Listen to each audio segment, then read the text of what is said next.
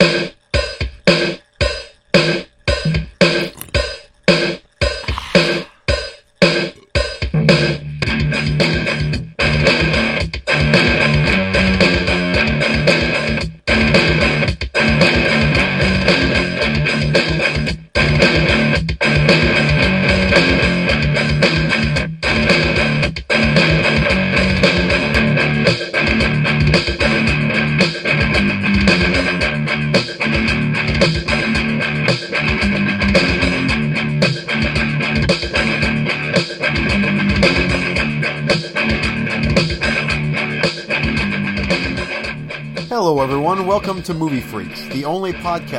on the internet that knows if you've been naughty or nice. And if you've been naughty, punish.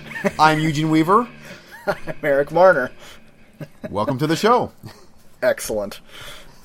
Why didn't I think of that? It's that time of year. Just in Oh, case, so just great. I'm sure we're going to get another episode in before Christmas, but in case we wouldn't, we got to get something like that in there. I love it. Oh, we have a another fun episode for everybody today, and we're gonna kick right off with the roulette. Uh, last episode, uh, I took rhymes for young ghouls, and you took the baby. yes. And I'm gonna go ahead and go first and get this out of out. the way. We've got much bigger, better things to tus- discuss, huh? Oh my god. This frickin' movie. I'm bringing up the synopsis here. Uh, this movie contained neither rhymes nor ghouls, in a matter of speaking. Uh, from 2013, Red Crow, unpronounceable, unpronounceable, reservation, 1976. By government decree, every Indian child under the age of 16 must attend residential school. In the Kingdom of the Crow, the that means imprisonment if you don't go to school or something. None of these things were really relevant to the movie. That's just the synopsis. Why would it be? I mean, for crying out loud. Uh, uh, okay, so this movie. Oh, God. Well, I should start off by saying, shot well, fairly decent story, but I'm not the demographic for this movie. Okay, the demographic for this movie is is the uh, Twilight crowd and the um, young teenage girls. Uh, that's and I'm not a young teenage girl. it starts off set in the '60s. Uh, I'm just going to give you like the first five minutes. I'm not going to spoil the entire thing because I don't even know what it was about. Yeah. Um, it starts off in the '60s at like a party on an Indian reservation, a small party, and parents getting drunk and their kids are around and high, and uh, and they go to leave, and the I don't I believe the mother was drinking. I think she was sober, so she was going to drive the parents and or, uh, the, or her husband and the daughter home, and I think there was a son in there, and then they were going to let the daughter sit on her lap and drive a little bit, ha ha ha. And Oh, they put the car in gear. No, no, no, wait. It's not what you think. They put the car in gear, and they very slowly move about three feet, and there's a bump. So they stop and go, What did I hit? And they get out and look, and here they, for God knows whatever reason, the boy was laying under the back tire and ran over his head, and it exploded, and it was disgusting and horrible.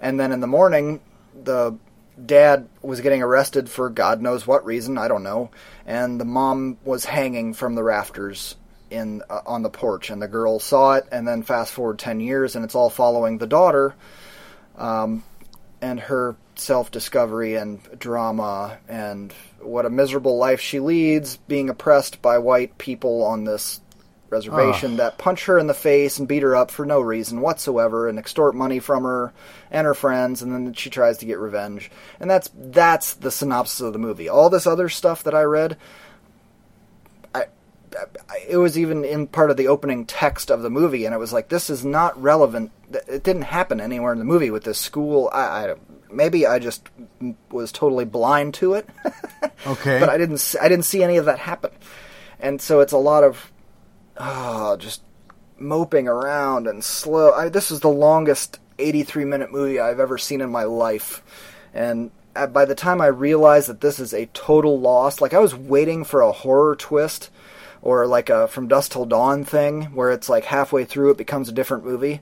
and that didn't happen. I mean, there were a couple of scenes where she sees ghouls or dead people, but they were just quick flashes, and they were they were dream sequences. So the rhymes for young ghouls, I don't under I understood nothing about this movie. I, I there was nothing there. I, it was competently shot and edited, and it was a movie, you know. But it, I I hated it. I freaking hated it, and I was just mad the whole way through. And I, but part of me, I have to give it a little bit of leeway because part of me is like, you know why I'm so mad at it? Because there's so many awesome things on Netflix right now, and I have so many Blu-rays that I'd rather be watching, or Yeah. cinema soft underbelly stuff that I'd rather be watching, and I'm not. I'm watching this piece of crap. So Yeah. humongous thumbs down from me. You will hate this movie.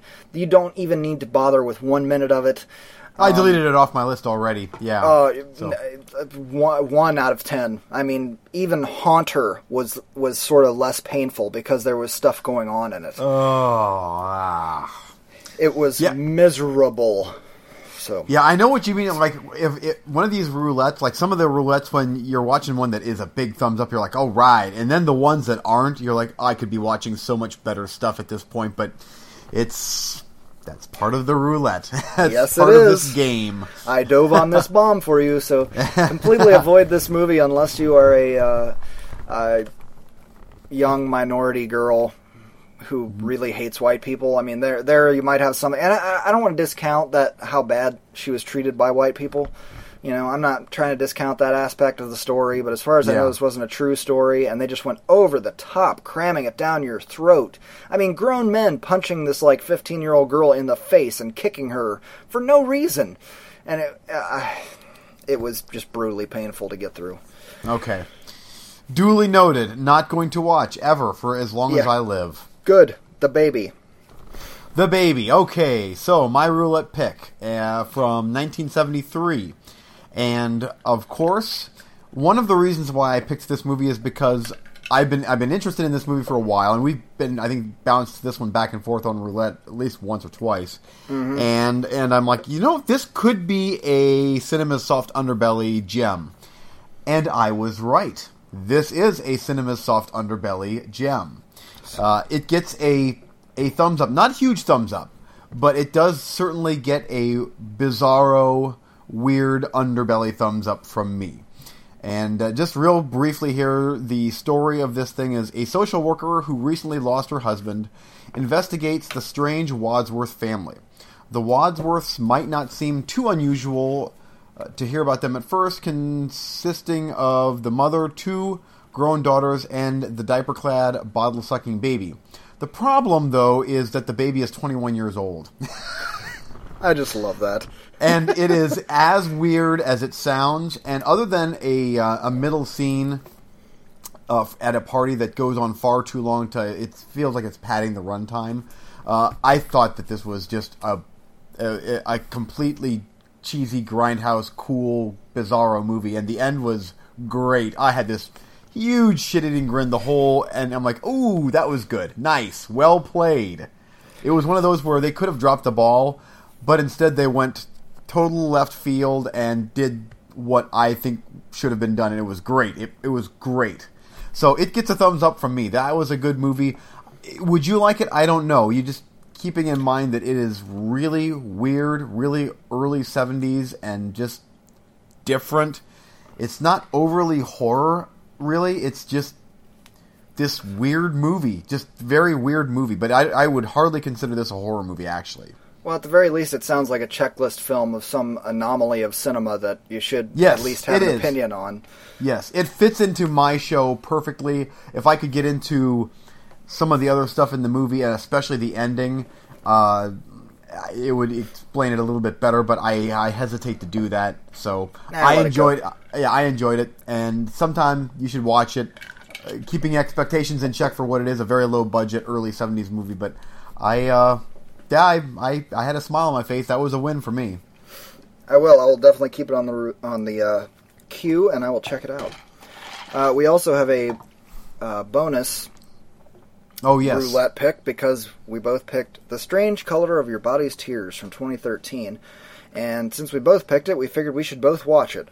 Following the disappearance of his wife, a man finds himself on a dark and twisted trail of discovery through the labyrinthine halls of his apartment building, led on a wild goose chase by cryptic messages from his mysterious neighbors. Blah blah blah blah blah.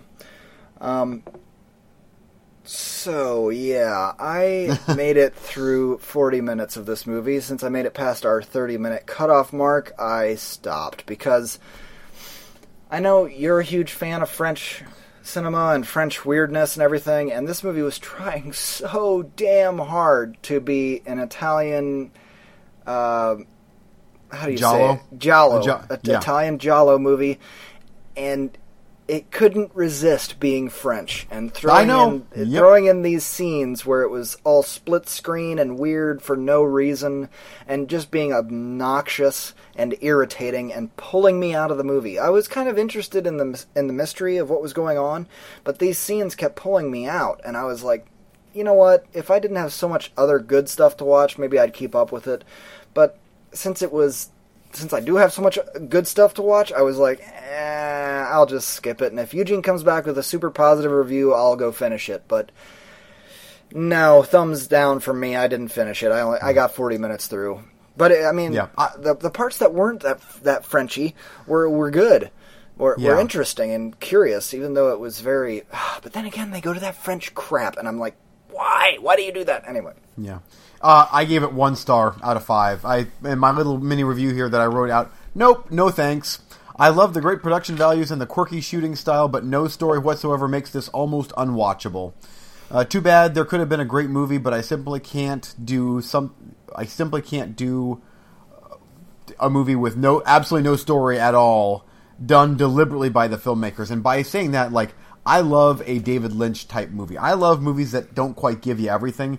This was just random shit thrown together in an artsy fartsy sort of way. And this is this is artsy fartsy. That's what I would consider artsy fartsy for no apparently good reason other than look, we can do split screens and I'm I'm all for garish lighting and crazy visuals and cool music, but there has to be a point. There was no point to this movie other than How far did you get through it? I watched the whole thing. I, I suffered through the whole thing, and, and about when you turned it off, I'm like, this is not gonna get better. But I'm like, I am going to cowboy through this bad boy. I'm gonna watch this damn thing if it kills me. And I made it through the whole thing, but I couldn't seriously. I could not tell you anything about the movie other than loud noises happening. There was a couple of really nasty kills in it, but I don't know who really died, and I don't know why. I think it was the guy, but then he was still alive.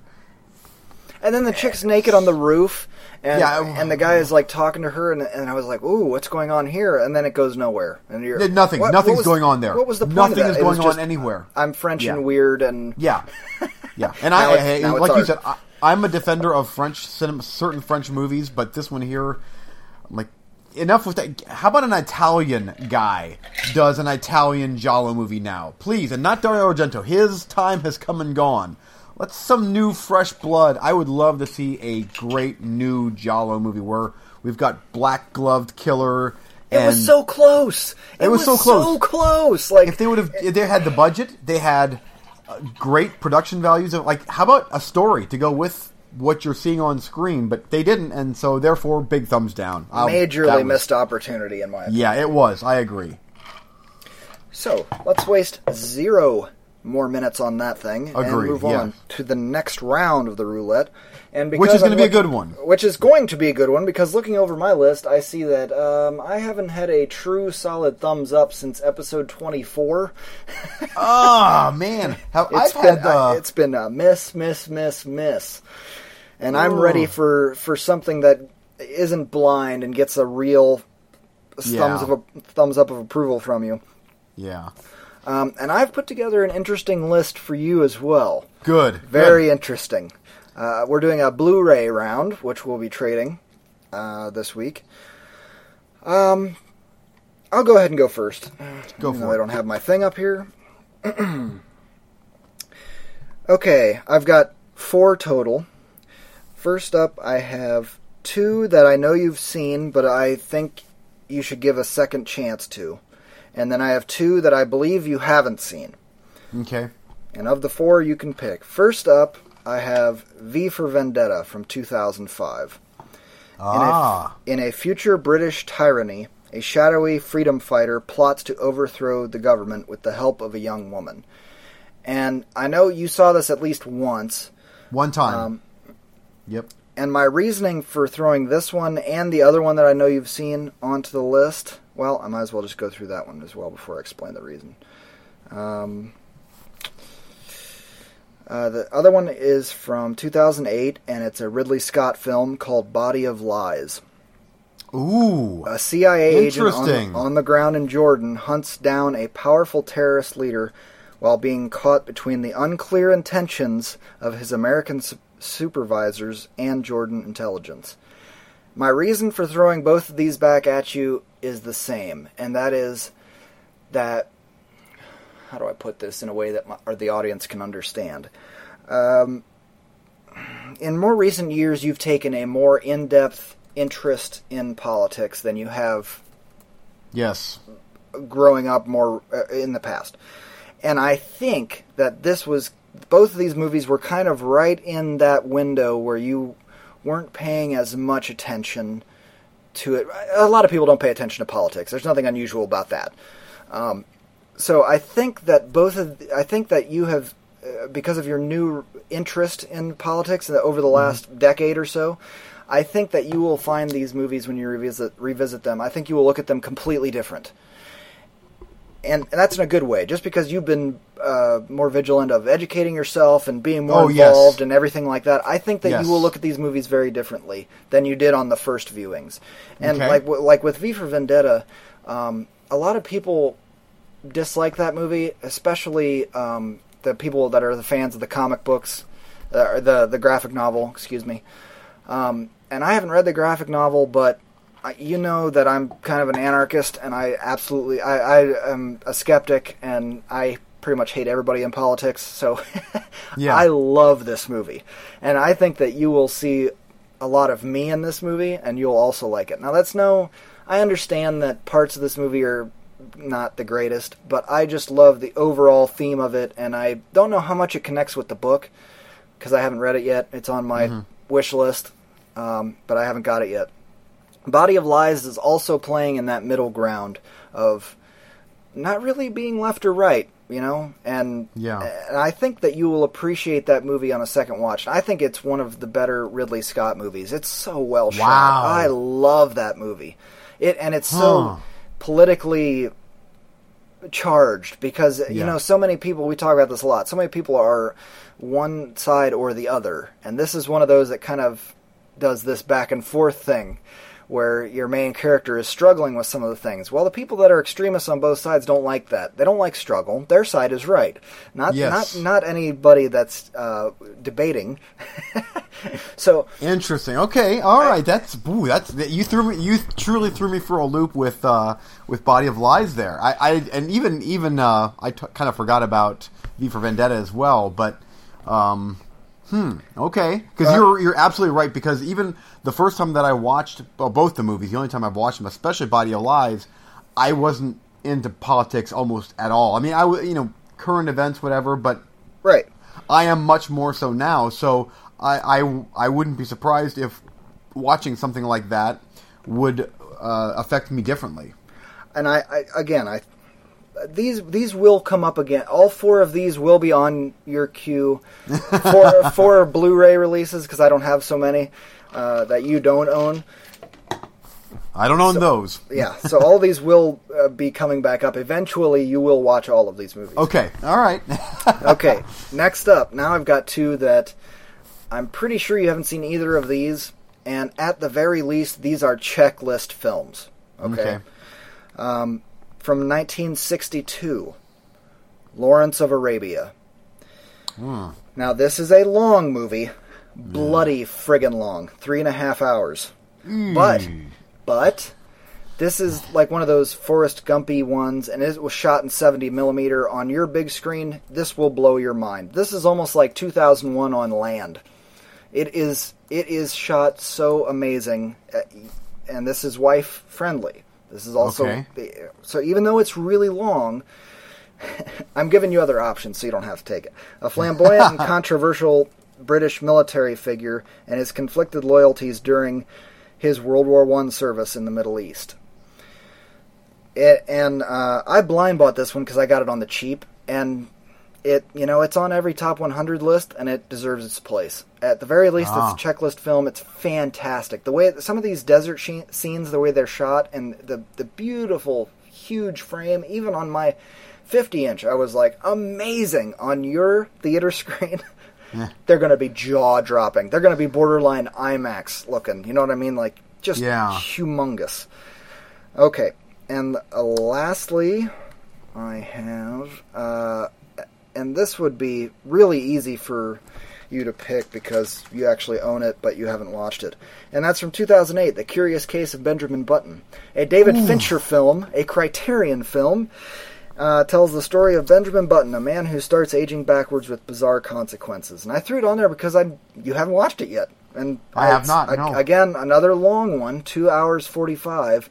But this is uh, again, what do we call that? That Forrest Gumpy? Uh, is that just a character study where it just follows one man? Yes. There- uh, Yep. Does that qualify as character study? I don't. I don't know. I would say so. Yeah, I would okay. say so. Well, that's kind of what. It's the same with Lawrence of Arabia. It follows one guy uh, and his experiences. It's the same with Ben Button, and it's a David Hmm. Fincher film in that perspective. It, it's fa- it's a fantastic film. I'm not going to say it's the best Fincher film by any stretch, but there's nothing wrong with it. It's just Yeah. that some of his other films I prefer more because they're even more darker. This thing's dark, but it's one. It's a Fincher film you can watch with the wife. Yeah. And Yeah, you and, know, and, and I, I'm gonna I'm not gonna lie. One of the reasons that I have not watched that yet is because I heard it is extremely emotional, and I'm like, oh, a long movie and it's gonna be really emotional. I'm like, Ugh. it's it's it's it is emotional. There's no doubt. There's no denying that. But it's not. It's not that way all the way through. It's the kind of thing Yeah. where it has its moment, especially towards the end, and you'll have it. But it's it's not that. Um, it's not that gut punch, horrible, horrible, horrible. You know what's coming, even from the synopsis and the, the, Yes. the you know what's coming, and it's Yeah. going to be that way. Um, but it's it's I know what you're talking about. It, Yeah. it's and it's not that way. It, it's one where when you're done, you may shed a tear or two, and you will still give it a huge rockin' thumbs up. It's a great movie. man. I know it's tough.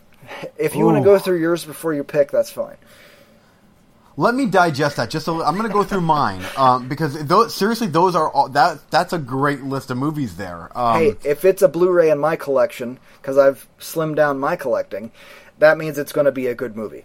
Yeah, because right now I'm leaning towards Body of Lies, but because I really, I love Ridley Scott movies. He rarely makes a bad one. There is a couple, but that's one that I feel like I really should revisit. But I want to just let me think about that a little bit because Lawrence of Arabia and even all of them, all of them, I should be watching again. Hey, you- or you for got- the first times. You got politics, you got classic check mark, you got current check mark, and you got V for Vendetta, which is total matrixy fun. Yeah. And, uh, Okay, well, okay. I'll think about it. I'll get back Okay. to you. Get back with my answer after my list. Now I have. So what I what I did is I picked. Um, this is officially soft underbelly four star movies. So not necessarily five star movies, but this is soft okay. underbelly four star movies. These are all ones that you may not like near as much as I do, but they are movies that I think that you should see because they fit perfectly on my show, and they're some of my favorite uh, movies that are on the Blu-ray format. So after the shit I just watched, I can't yes, wait to take one. I can almost guarantee you that every single one of these you will like. so there's a. I have one, two, three, four, five, six, seven. I picked eight, but Holy crap! well, yeah, but I'm gonna probably drop. Actually, I'm, I am right now. I'm gonna drop the last two, so I'm gonna have six of them for you, Okay. uh, because those were the least uh, of the bunch, but they were still good. But so there's gonna be six total for, for you here. So okay, starting off with 1980s Prom Night. Uh, one of my favorite 80s slasher movies of all time, starring Leslie Nielsen, Jamie Lee Curtis. Um, you will never get the song out of your head for the rest of your life. Uh, it is total 80s badass slasher. It's it's great. I love it, and I grew up on this movie. You may not like it as much as I did because I, I literally I've grown up on this movie. Um, so yes, it is dated, but every time I watch it, I, I just I appreciate the movie. I think it's a great addition to the '80s slasher movie. Okay. So, and we've already talked. I believe that we've already hit on prom night a little bit before. I know I, I Uh, talked about our Halloween series. I think we talked Yeah. about it a little bit. Uh, next up is and now I'm not sure if you've seen this. I, I have this feeling that I brought this movie up and you said I haven't seen that yet. Uh, if you have, then we'll scrap it. But if you haven't, it definitely needs to be on this list.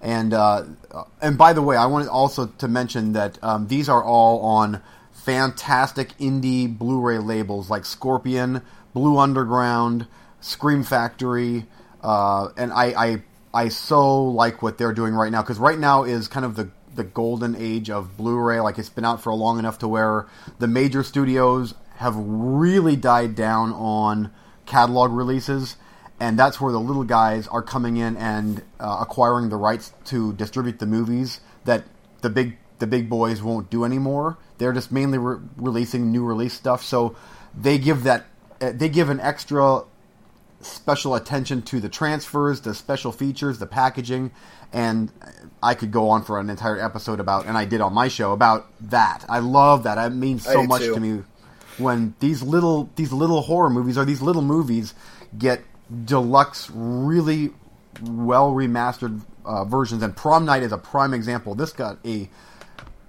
huge, huge upgrade over the DVD and uh, the VHS release. So anyway, that's my. I'm off my soapbox now. No, that's Um, fine. I completely agree with everything you said. Other. no.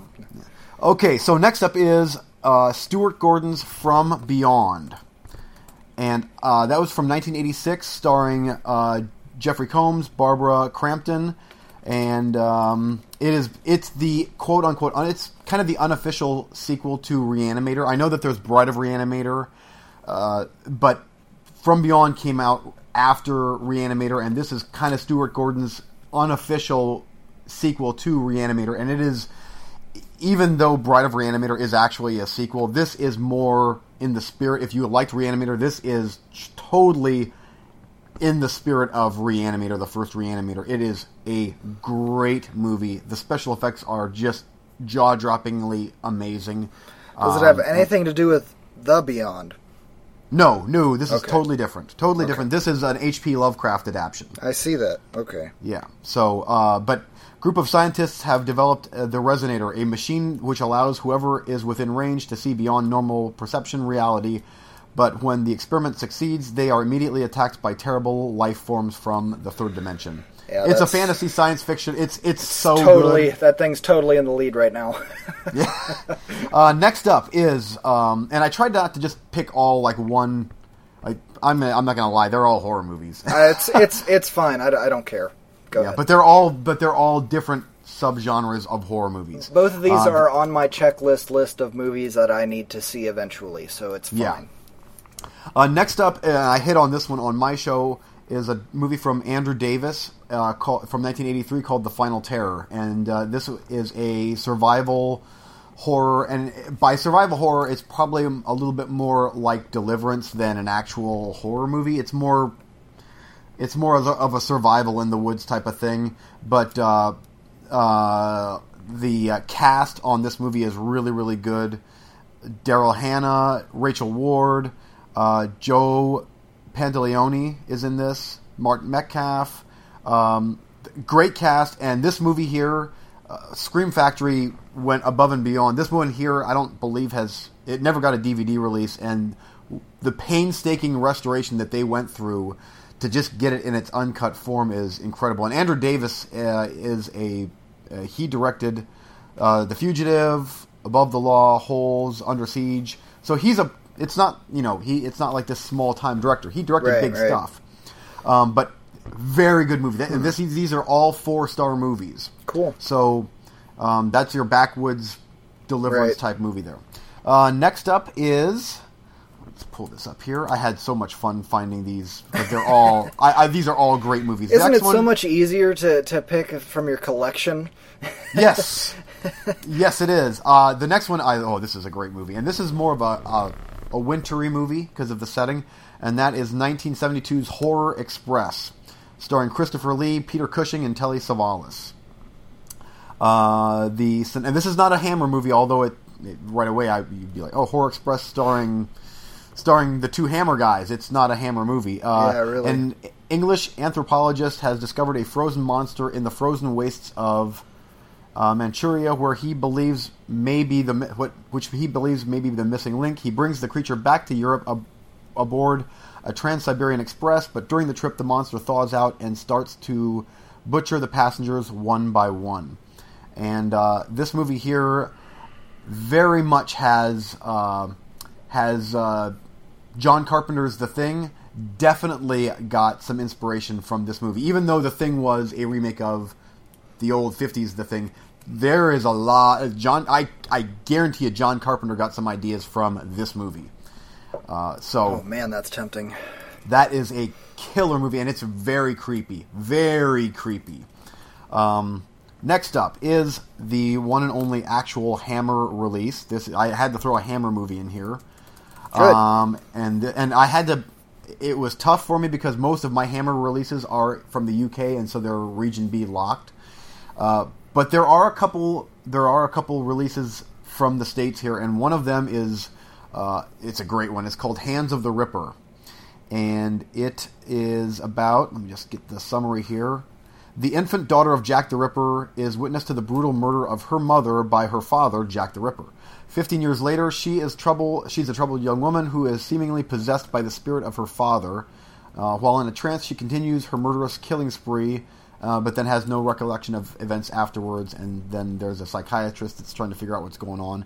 And it's a great Hammer movie. It's got all the gothic feel of a Hammer movie, and it actually it's a little bit more violent than most Hammer movies because of the subject matter. Uh, so, uh, Man, anyway, and tempting. and then the last one is uh, one of my all-time favorite slasher movies, and this is uh, this is still a little bit different than this is an '80s slasher movie, but it's not like Prom Night, which is an American '80s slasher movie, which has an American. Well, I guess it's a Canadian. That was made in Canada, but it's still very much an American feeling slasher movie. Right. This one is not. This is an Italian slasher movie from 1987 called Stage Fright, from uh, Michael Soavi, I believe how you pronounce his name. Um, I've watched this honestly of all the movies I've just listed. I've probably watched this more than all of them. Uh, this is this is everything in an 80s slasher movie, but the violence and the bloodshed is upped drastically. Uh, he, the director, has uh, he's kind of a more well-known director over in Italy. He's done a lot of really good stuff. He did a movie with Rupert Everett called Cemetery Man, and uh, he got his start working on Lucio Fulci movies. What year was Uh, this one? This movie, Stage Fright, uh, was made in 1987. It's also known as Deliria and Aquarius. There we go, Aquarius. I got like Yeah. five stage frights here. Yeah. Stage fright Aquarius. Okay. Was Yeah, the, so, so- this was remade? Was No, this remade? nope, this- nope, there's this a an there's original- a there's a 2014 stage fright. That's a musical. That trust me, nothing to do with this. No, no, no. I've watched that, and it's, it, that's actually not too bad. This is its own beast, and it's it's very 80s, so it's it's cheesy, but it's Mm-hmm. it's very effective. The uh, I mean, it's it's a great slasher movie. So all of these are four star movies from Soft Underbelly. So Okay, there you go. All right. Um, boy, you got a few on there that are tempting, but since it's the regular roulette and not the blind, we only get one choice. There are no mulligans on this one. Yes, I agree. No these mulligans are these are one. true recommendations. Uh, I'm going to take From Beyond because that's a cover that I've seen many times and I've wanted to check off the list. And people talk Yeah. about all the time. I need to watch, so that's Yes, what I'm you do. From Beyond from 1986. Okay, and I would also recommend if you do watch when you watch this, uh, if you have the time, there this is a Scream Factory collector's edition, so the special features on this are extensive, and it's great to hear from the cast, especially Jeffrey Combs. Jeffrey Combs is just he's just cool, and so it's great to hear them talk about the movie. And uh, Scream Factory knows how to do special features. Yes, they do. Anyway, cool. I'll, Okay, I'll and- probably dive on those a little bit. Um, okay. did you have you had time to make up your decision? You know, it, it really it was between Lawrence of Arabia and uh, Body of Lies, and I think that I'm going to go with Body of Lies just because I that was the first one that when you said them all, I'm like, ooh, Body of Lies again. Um, but it was neck and neck, but I'm going to go with Body of Lies. Let me check the runtime on that real quick just to make sure that it's nothing extreme. I seem to recall it being like a little over two. two hours eight minutes, so you're not Perfect. too crazy, and it's it's a rated R th- uh, political thriller, but it might be wife safe. You know what I mean? I, don't watched the first the, the first time I watched it was with the wife, and Okay. that may have that honestly that may have been some of the reason that I didn't like it. She doesn't like those types of movies at all. Oh, okay. Because there is So- some twisty, very twisty plot elements where you got to kind of read, not read between the lines, but where they don't spoon feed you, and you got to pay attention to what's going on so you understand the plot progression. Sure. Okay. But it's Ridley Scott. He's not going to make anything that that convoluted. Anyway, yeah. Yeah. Uh, okay. Body of Lies and From, From Beyond. Good. Excellent. Ah, that's yeah. I, it was. It's good to uh, stay away from the. Even though I enjoyed the baby, it was good. It's good to change it up a little bit and not have a do this. movie starring a teenage girl or a pregnant woman. I would like that very yes, much. So, yes, or an adult baby. yep. Okay, and with that, Ah. let's move on to our second round of the Christmas special. Uh, we're bringing you our favorite quote unquote Christmas slash winter movies that we watch every year. Not every year, uh, that we watch generally around this time of year. And uh, the last episode was populated with the bottom of our list. This is going to be one step up. So we're getting closer to actually good movies. I'll go. I'll go first. We'll bounce these back and forth. I, I, Okay. varying degrees of quality here, but but improving. Yeah. First up, I have Charlie Brown Christmas. Ah, This- nice. this- I don't watch this every single year, but it's a good, heartwarming, animated nostalgia. If you don't like this, you're dead inside. I th- is Yes. the best way to put it. Maybe I. Yeah. Even if you're an atheist, you should still find some reason to enjoy this cute little Harm, Christmas feel-good- harmless. Yes. And Yes. I'm not going to spend a lot of time on it. Back to you.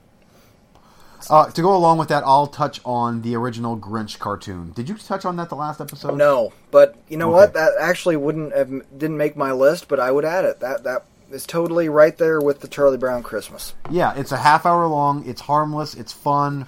It's uh, it's just from a gold the golden age of animation. I mean, this is old school, but it's a cute story. It's it's re- almost required Christmas viewing. I think it's great, especially easy in and out. Thirty minutes, it's done, and it's like, oh, that was a good little get me in the mood for Christmas type of thing. So I liked yep, it. I agree. Just stay the hell away from the live action one,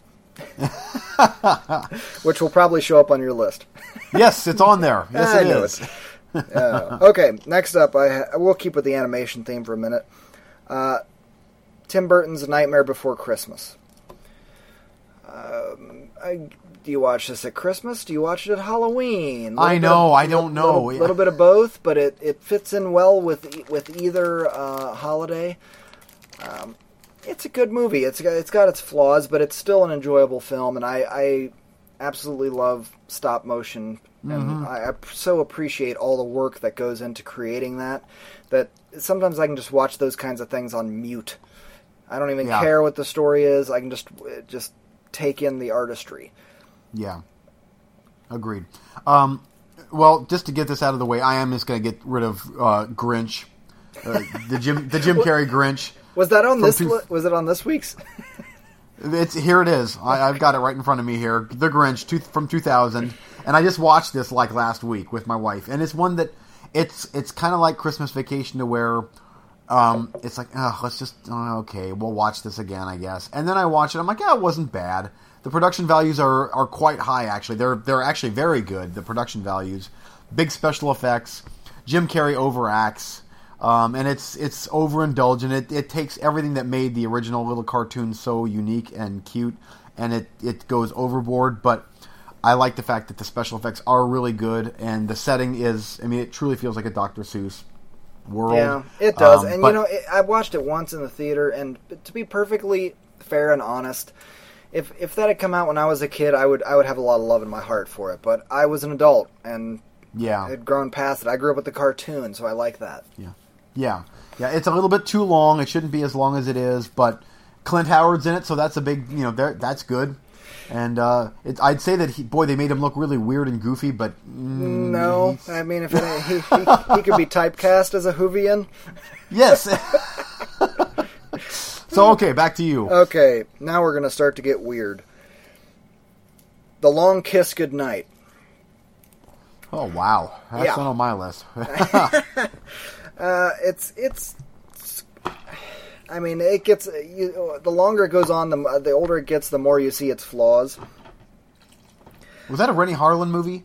I do believe that was a Renny Harlin movie. One of the very few. That was the kind of the turn. This was the last of the decent Renny Harlin movies, and it's Yep. by today's standards, it's got some really bad stuff in it, like bad filmmaking and stuff towards the end, especially. Um, from 1996, a woman suffering from amnesia begins to recover her memories after trouble from her past finds her a CIA agent type killer, assassin, Bourne Identity. Uh, but Geena Davis, Samuel L. Jackson, and Sam L. Jackson just whipping awesome lines. Uh, The, the language is unbelievable in this movie, but it all takes place at, uh, at Christmas. A lot of snow, housewife going crazy, turning into a crazy assassin. It's a lot of fun. Gets a little uncomfortable towards the end, especially. This was pre 9 11, 1996. Uh, do you even remember what the end plot of that movie was? I don't. I've I've watched it a couple of times, but it's been years, so I have no idea. The end reveal, and if you haven't seen this movie by now, spoilers, I guess, but Yeah. um, is that the CIA is setting up to blow up a bridge or something uh, so that they can uh, warrant getting more funding so that they can go fight terrorists. And they're putting a bunch of dead Arabs in the tanker to blow Oof. it up. Think of that in the context of like now with 9 11 and everything. That movie would Ooh. never get greenlit in a million years in today's world. Um, but that's the uh, political landscape that we live in today. Yeah. And at the time, you wouldn't have batted an eye at it, but now it's Yeah. like, oh, it, it's like pretty offensive. Uh, But there's a lot of fun to be had as far as Sam Jackson being crazy, Sam Jackson, and Geena Davis Yeah. discovering all her assassin skills, and blah blah blah blah blah. Renny Harlin before he became absolutely direct-to-video horrible garbage. Yep. Okay. um. So I, boy, I've got I've got such a long list. I I gotta get some of these knocked I got off uh, here. two more. I got two more. Okay. Um, I'm going to go with uh, Silent Night, Deadly Night Part 2. And this is the only true sequel to the classic original that I'm going to touch on. I, I know I touched on the the quote unquote remake, which is anything but last episode, but uh, I am going to throw Silent Night Part 2 in there. Uh, it what what it gets wrong in the movie uh, there is enough that it gets right that it definitely warrants a very cheesy you should watch it type of thing. Uh, but half of the movie is scenes from the first one reinstated back in the movie as the brother of the killer from the first one is in a psych ward and he's talking to a shrink about his troubled past. And so half the movie and i'm not joking like about 45 minutes of the movie is flashbacks from part one.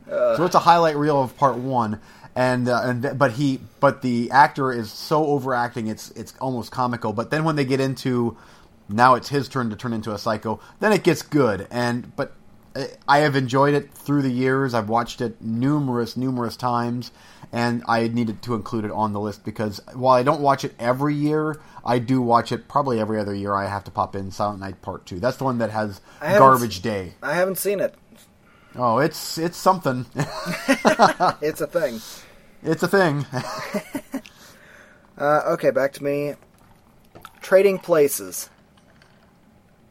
You know this movie? Trading Places. Um, Eddie Murphy, Is that Dan Eddie, I was going to say, is that? Oh wow! Is that? I didn't even know that was a Christmas. I is set at Christmas. Yes, it is. This is a comedy classic, and a lot of people, and it's got a lot of uh, love. It's got a cult following. This is a John Landis film. Um, oh, hysterical. This was in early 1983, early 80s, where you're still getting those R-rated comedies like Coming to America and, and stuff Mm, which like is great. that. Yeah. This is fantastic film. I, I try and pull it out every year. I absolutely love it. Jamie Lee Curtis is in it too, playing a hooker of all all things. Yeah. Um, but yeah, they uh, very poor man Eddie Murphy swaps places with very rich man Dan Aykroyd because of two billionaires making a bet uh, uh, as to who would survive this swap, and it's just hysterical. I love this movie. It's it's so much funnier than all of the normal Christmas movies with you know Christmas Vacation and blah blah blah. Yeah. Um, if you haven't seen it in a while, I encourage you to check it out again. It's a very very funny film, very good. Is it on Blu-ray or do you have it on DVD? I I have I have it on I'm- DVD. I don't. I don't think I've ever watched it. I, in fact, I can promise I've never watched that movie. Never seen it. Ah, that's well. Uh, I'd throw it on the Yeah. roulette, but it's uh, it's. I got, only got the DVD. But yeah, no, that's okay. I mean, at some point, you keep that in mind. yeah, I will. I'll I'll I'll, I'll throw it up here on my wall. okay. One more. Okay. Uh, okay, boy, one more, and I've got two that I really would like to touch base on this episode because I've got so many. Uh, which one? Which one? I'm gonna go with what with my gut on this one. On Her Majesty's Secret Service, uh, one of my all-time favorite James Bond movies. Uh, this is the one that uh, had the one-off actor uh, George Lazenby was in this, and uh, it was not necessarily a Christmas movie, but everything in the movie was set for the most part in uh, the Swiss Alps, and so it's a very wintry setting and very much a winter viewing type of thing. Uh, I love the fact that uh, this movie uh, they changed things up a, a lot from the other from the Connery James Bond movies. Right. And there's a couple of scenes in this movie that are some of my favorite from any James Bond movie ever. And uh, the music in it is perfect. Uh, the story is great. Telly Savalas is the bad guy. I, I love On Her Majesty's Secret Service. Love it. And so I, I had to throw that in there because it has such a wintry setting that it just it, it's around this time where I would like to watch it. Sure, it is. It's it's it's a good movie, and I, I really didn't like it the first time I watched it as a kid, but revisiting it, it was a lot better than I remembered. Yeah. Okay, and lastly for me, uh, wrapping up this uh, segment of our Christmas special, this also will bleed over into recently watched. Runaway Train, I am adding to the list. Absolutely Mm, yeah. fantastic film. And I haven't watched this in probably 20 plus years, but it popped up on Netflix. I was like, I should give that another try. I remember it being a wintry setting. And is it ever? You can just feel the cold coming out of the screen, but man, what a fantastic film.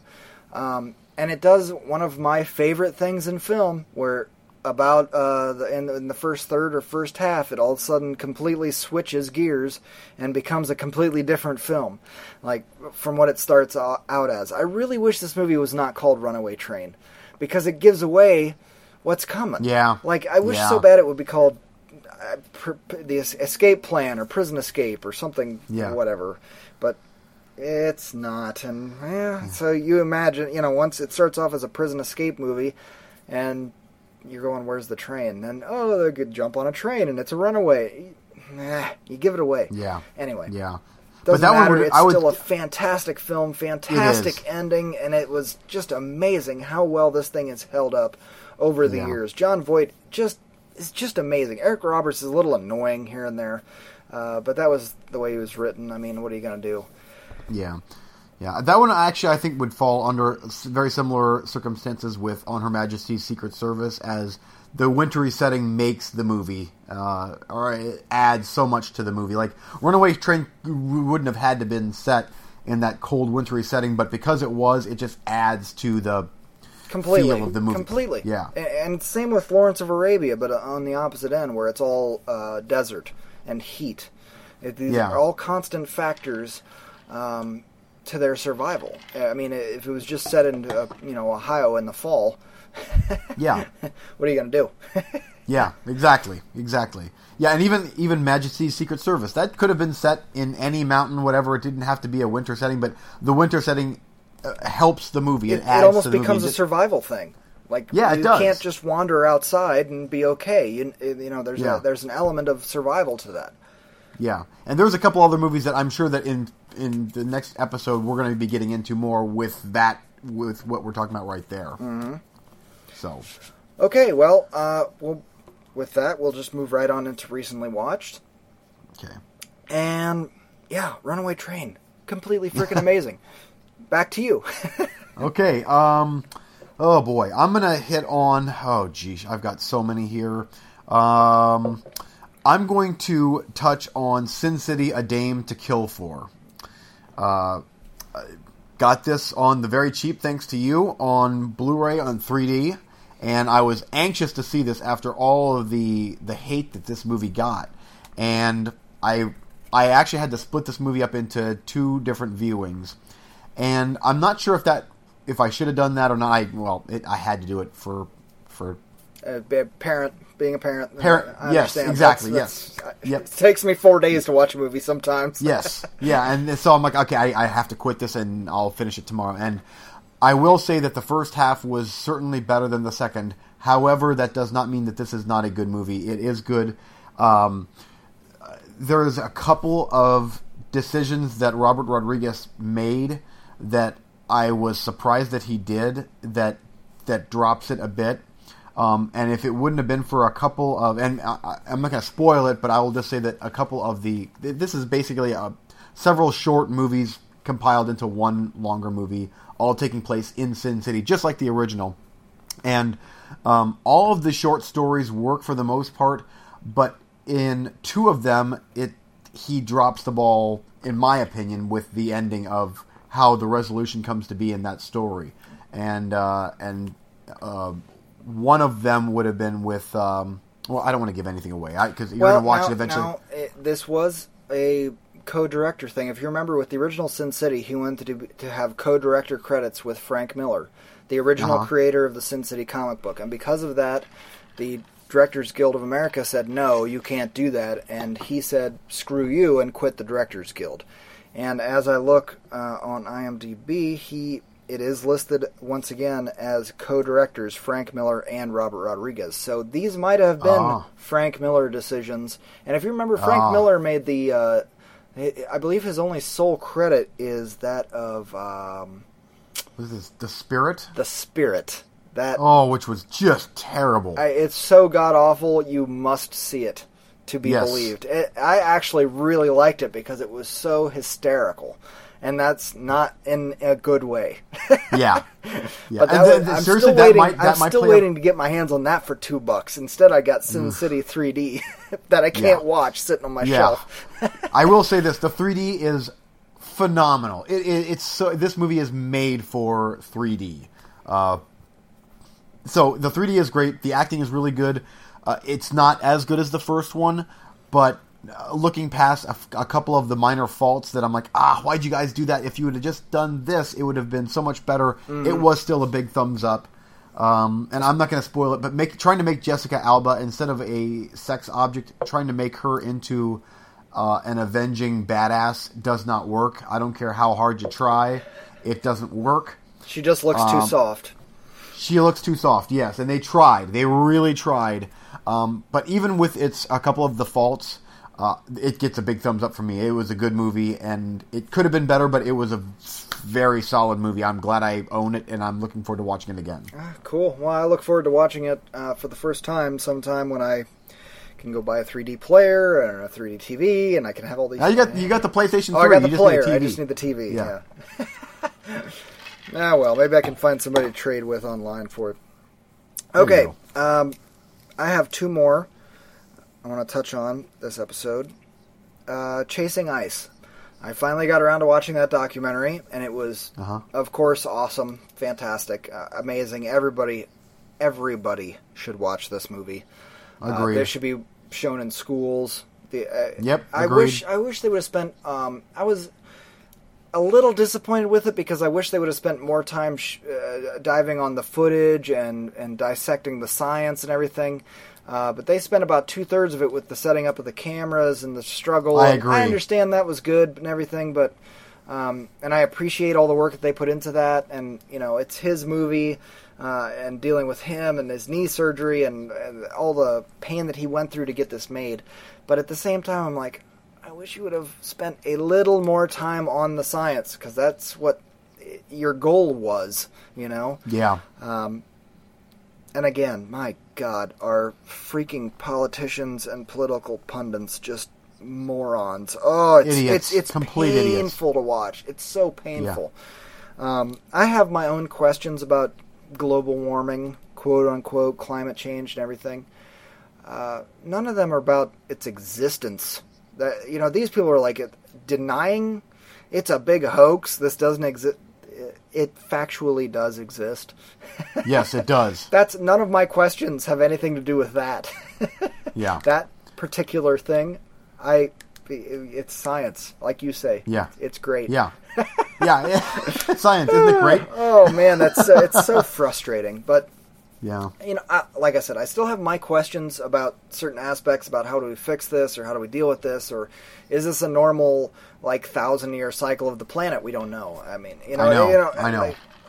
So, uh, but that, I'm yeah. I'm skeptic guy. I'm always questioning. Maybe those answers are out there, and like you know these deniers like to say, oh, well, I'm not a scientist, but blah, blah, blah. So I hate to use that phrase, but I'm not a scientist. I'm just asking questions.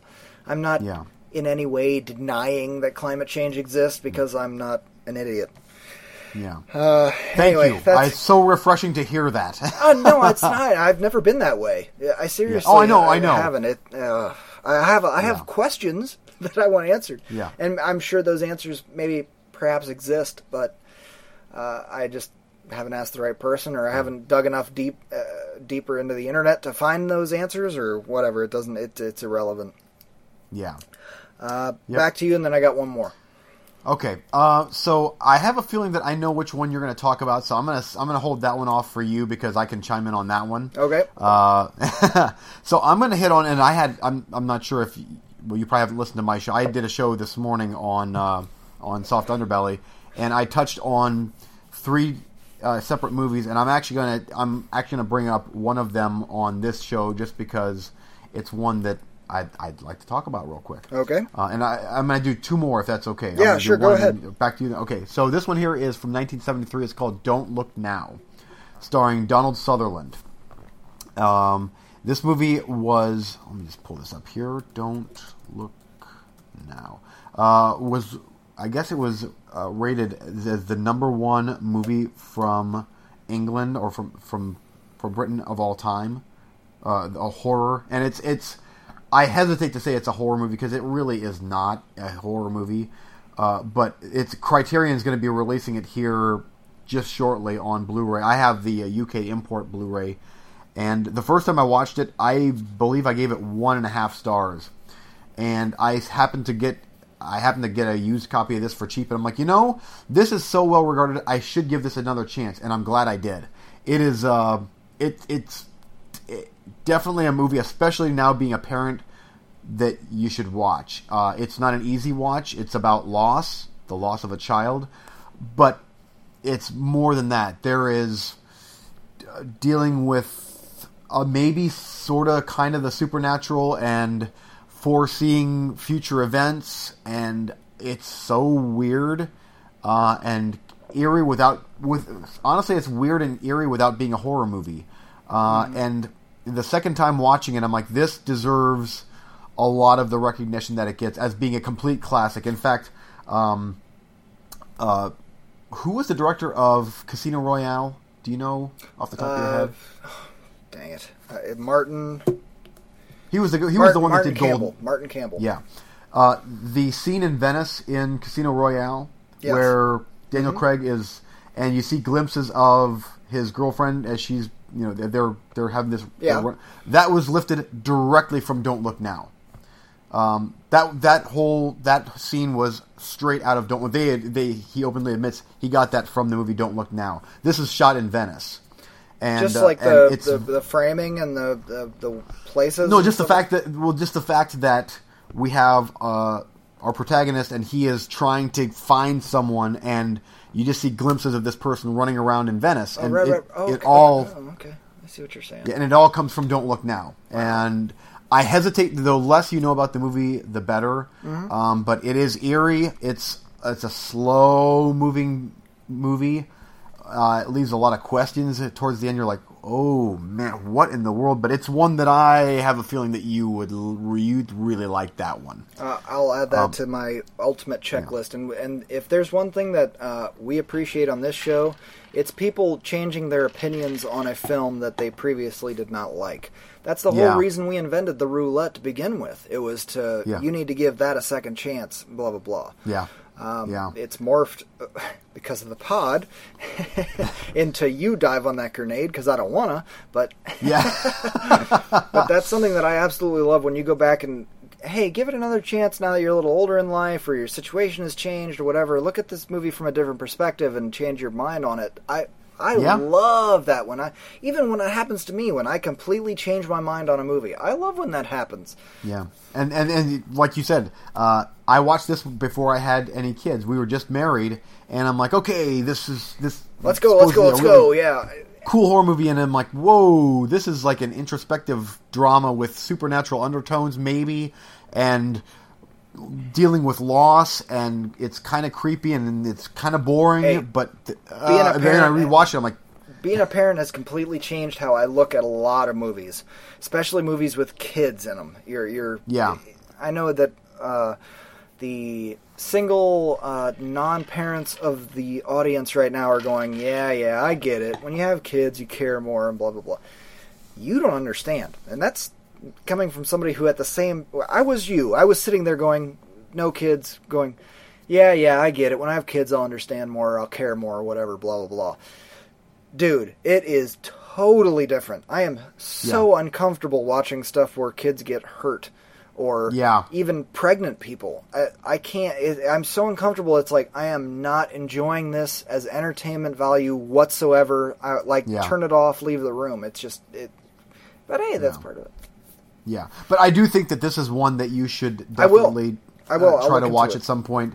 It's uh, it's it's one of those uh, almost like Lawrence of Arabia, a checklist type of movie that is a bona fide, bona fide classic movie that pretty much gets uh, with the critical with the critics circle gets unanimous good reviews. It's not the greatest thing ever, but it is definitely a unique movie. No, I So, definitely will, especially considering if it gets that high a marks for being the British horror movie greatest ever, Yeah. whatever. I'll, I'll definitely check that out sometime.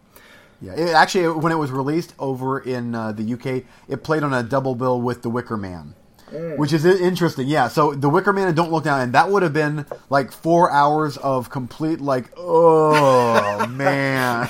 Uh, so it takes some ecstasy and just yeah, ugh. we're all happy and raving and partying while we watch these depressing ass movies. Yes, yes. Okay, well, anyway, back to you. no, go ahead. I guess I only got one more to wrap it up. We'll, we'll close on Okay, okay, okay. I'm gonna touch on one more, uh, and again, this is another one I hit on my show today, but I have to bring it up here because it's so good, and I, I've never watched this before, and I I hang my head in shame for never seeing this before. It's on Netflix, and it is 1989's The Burbs with Tom Hanks. Oh man, that's one that's on my list. I haven't watched either, and Oh, everybody dude, raves about so how good. great it is. I totally added it too. It was just re-added to Netflix, and I Yep. I added it as well, and I just haven't got around to it. Everybody raves about that movie as a cult classic, and I haven't got around to watching it. Yeah, and it's funny. I watched this with my wife, and my wife is very hard on '80s movies, and she was like, "This is good," and I was impressed. I mean, because it has. Uh, uh, listen to my show. I talk about Okay. the you know the, but it does have a slight horror tinge Yeah. to it. Yeah. Um, but it's like it's right before Tom Hanks made it real big, and it's funny to see him in a movie where it's you know it's a, it's a Joe Dante dark comedy, and it's so it's like Tom Hanks is in this, but it works very well, and it I got- I gave it four stars. You need to watch it. It's a I good will. movie. It's, I, it's I'll definitely bump that one up because I I need to check that one off the list. Okay, wrapping up.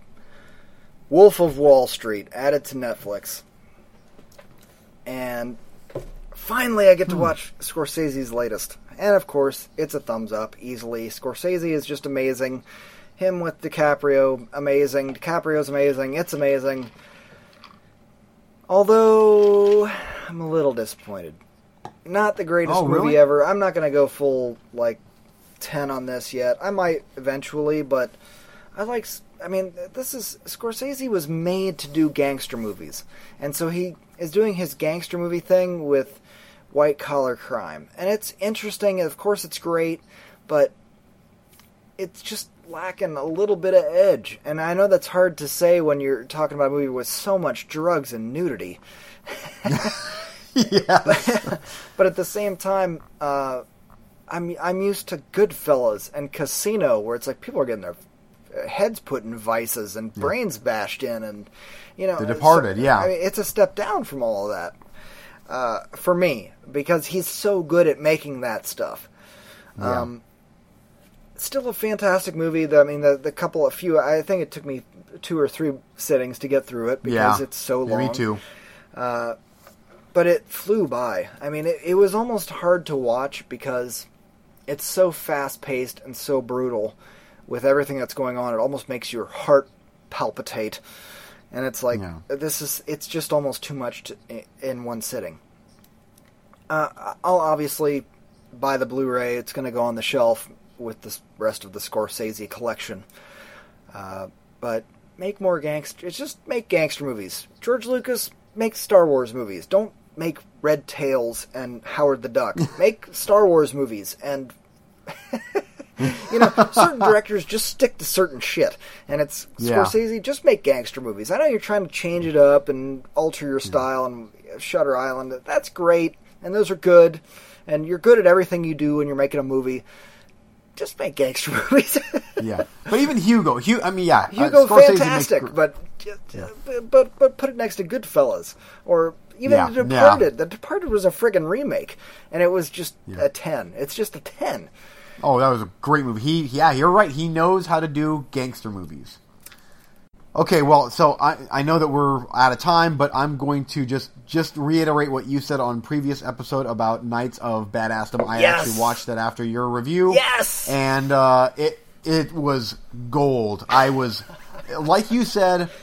Uh, I'm pretty sure you said something about to the effect of you'll know if you're going to like it in the, within the first five ten minutes. And yeah, Yeah. first five or ten minutes, I'm like, oh yeah.